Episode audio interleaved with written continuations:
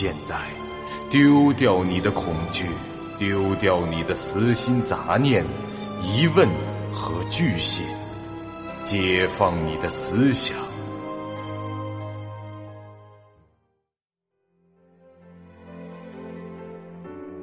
您现在收听到的是由喜马拉雅 FM 出品。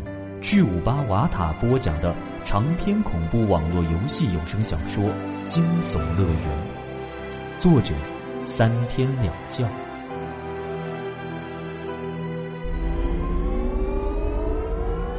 欢迎来到惊悚乐园第二十四集。那些怪物惊恐异常，发出撕心裂肺的吼叫，一哄而散。他们比来的时候快多了，几乎是冲锋似的四散逃去，远离这个广场。发生什么了？龙傲明已经把盾都举起来了，正准备迎接攻击呢。没想到这么短的时间内，情势会出现这种逆转。小探孤独和寂寞完全陷入了大脑短路的状态。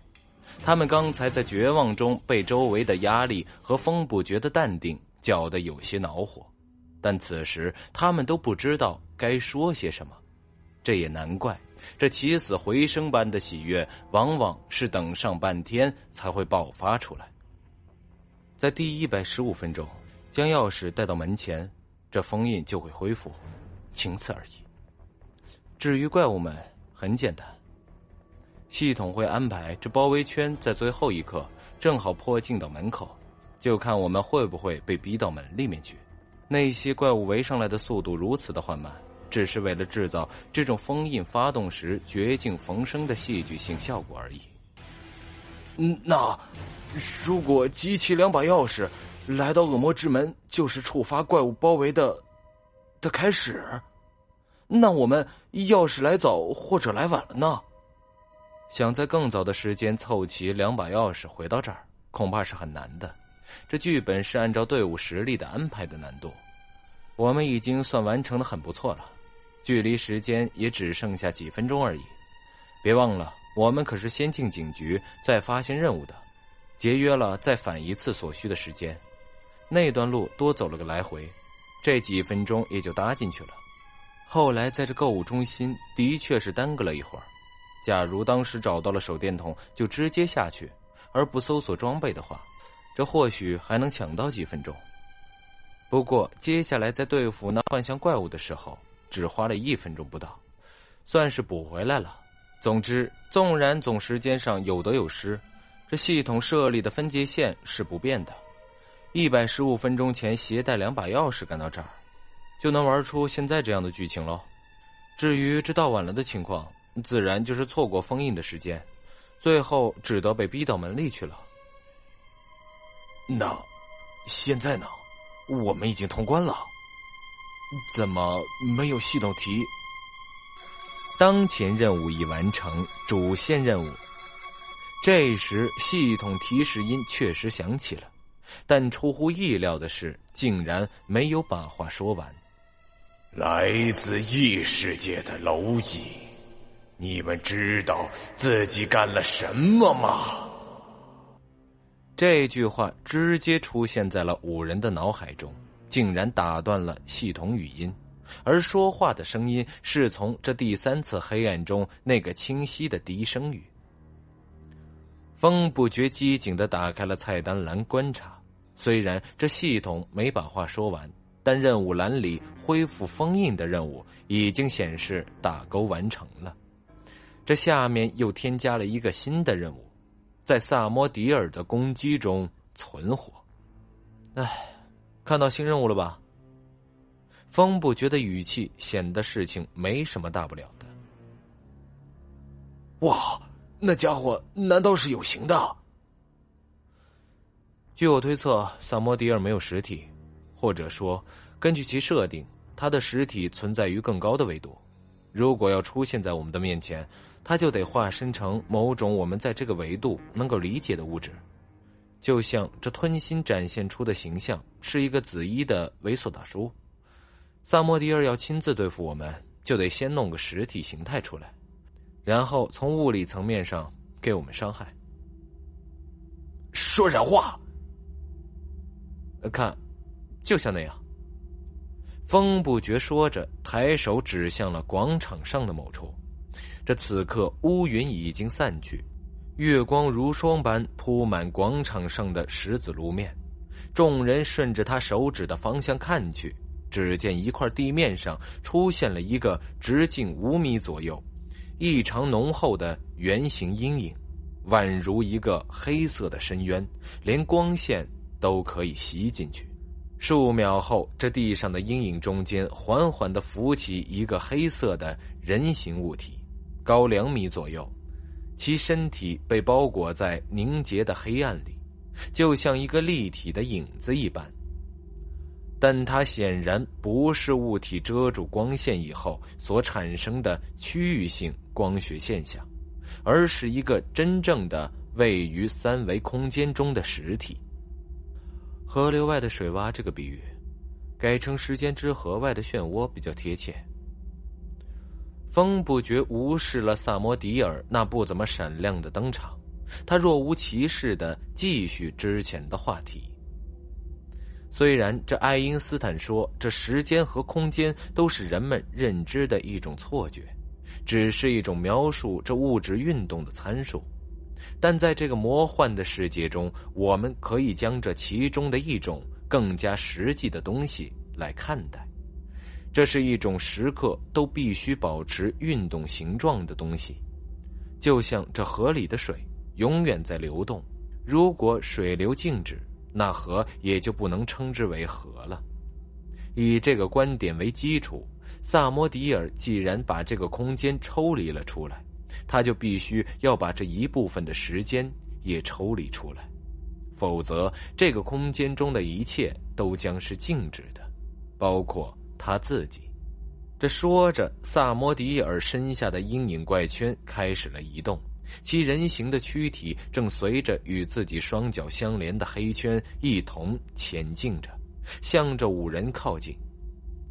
杰杰杰哥，有什么建议吗？王探之不敢轻举妄动，赶紧先提问。这其他人也都等着风不绝说些什么。呃，应该不用做什么特别的事情吧？以现在剧情走向，难度绝对不会比穿过门的选择要高。别老打岔。黑暗的降临只是到达时间线连接点时产生的一种现象，并非这萨摩迪尔所实施的某种行动。但为什么每次黑暗降临后，这怪物们都会变强呢？这理由只有一个，那不属于时间循环中的一段黑暗缓冲期，才是萨摩迪尔能发挥全部力量的时刻。他只能在那几秒间做些什么，比如把力量分给恶魔，或是这瞬间吞噬掉城市里的人类。当然，在我们到来以前，这城里的人已经被他吞光了，而我们的所谓异世界的来客，他吞不了。你，你是指我们眼前的这个萨摩迪尔其实不强，至少比穿过恶魔之门后可能遭遇的 BOSS 要弱。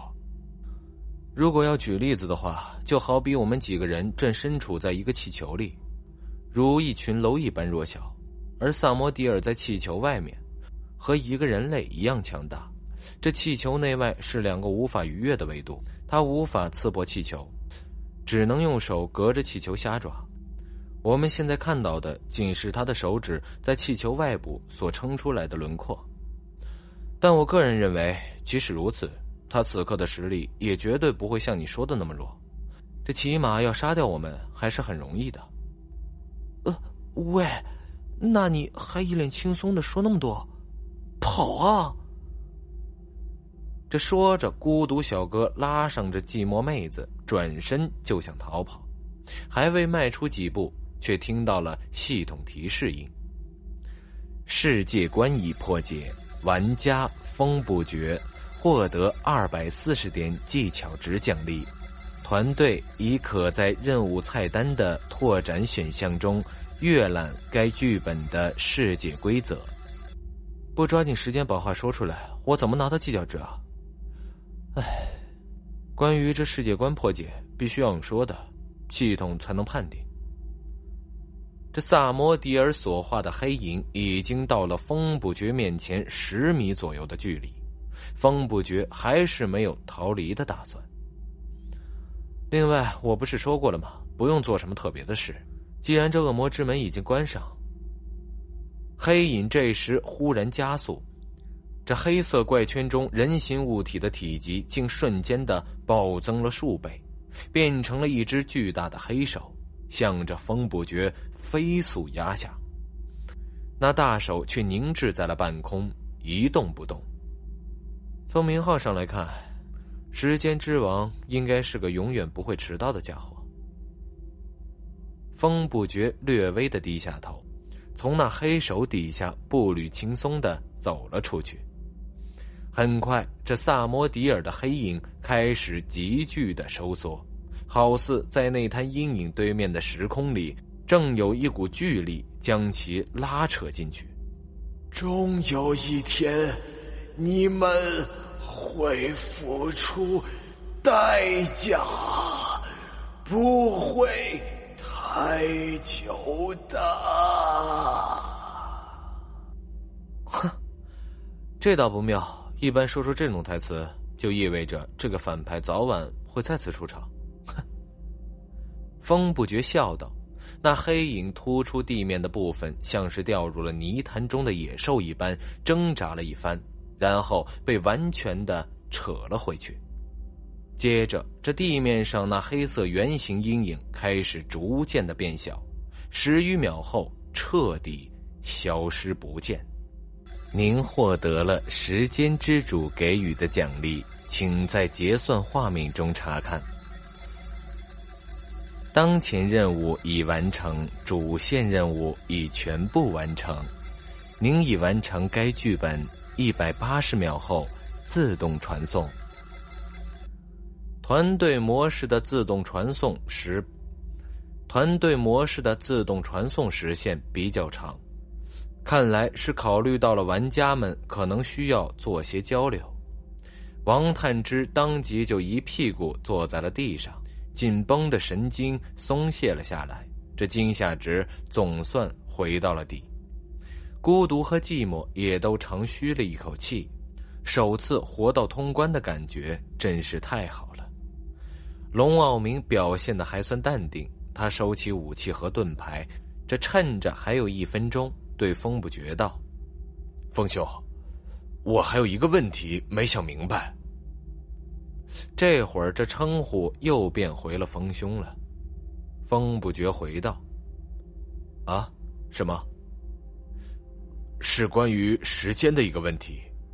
正如你所说，从我们进入剧本开始。”就什么钟表和计时装置都没见过，那你是怎么算出两次黑暗时间相隔多长时间的？我记得在到达恶魔之门的时候，你就说了大约三十分钟。因为我一直在计时啊，一进入剧本我就注意到一个异常：这地铁站里怎么会没有电子钟呢？后来到了地面上，我也没有看见能计时的东西。在第一次黑暗降临后，我开始计算时间。到警署那儿，这第二次黑暗降临，我算了一下，就是三十分钟左右。对啊，我就是想问，没有这钟表，你是怎么计时的？啊，数呗，心里默数，三百一计就是五分钟啊。非运动状态下可以数脉搏来代替。你没看到我在大部分闲着的时间都是右手搭着左手吗？那是人体自带的计时器。鄙人在那种情况下每分钟七十七下，他会清楚的告诉自己脉搏的频率，是因为在这医院里住了相当一段的时间，接受了无数种检查，所以对着身体的各项指标都很了解。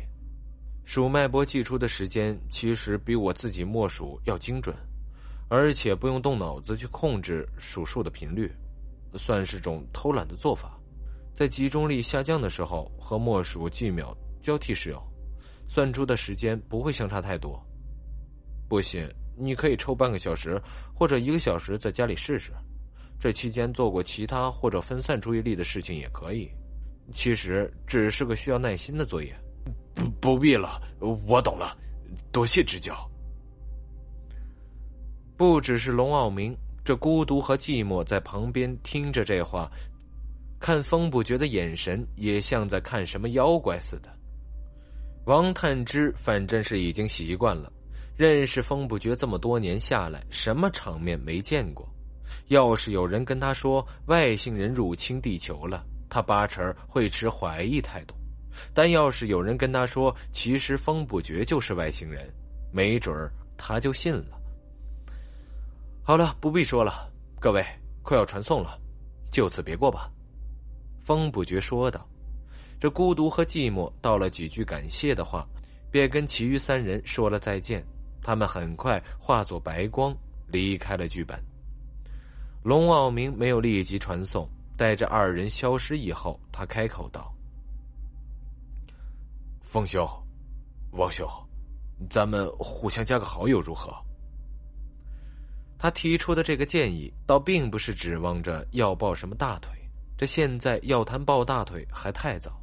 今天只是内测的第一天，无论这职业玩家、普通玩家还是休闲玩家，至少在等级上的差距不会太大。虽然这风不绝看上去有高玩的潜质，但很难说他以后会不会稳定上线。龙傲明想加这个好友，主要还是因为先前风不绝毫不犹豫的就把一件精良级的装备交到了他的手上。虽然这装备本身不能说明有多大的价值，但这年头要无条件去信任一个陌生人是很难的。仅凭这点，这个好友就值得去加。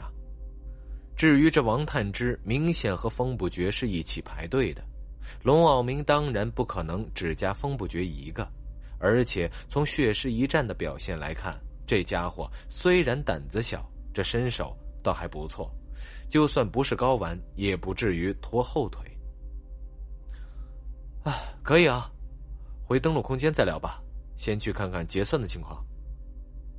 风不觉应了一声，这三人打了声招呼，便各自离开了剧本。就在玩家们全部离去后，那扇恶魔之门竟又突然震动了一下。仿佛在门的对面，有某种未知的生物撞击了有魔法结界的门扉。眼前这白光一现，风不觉便回到了登录空间，系统提示连续响起。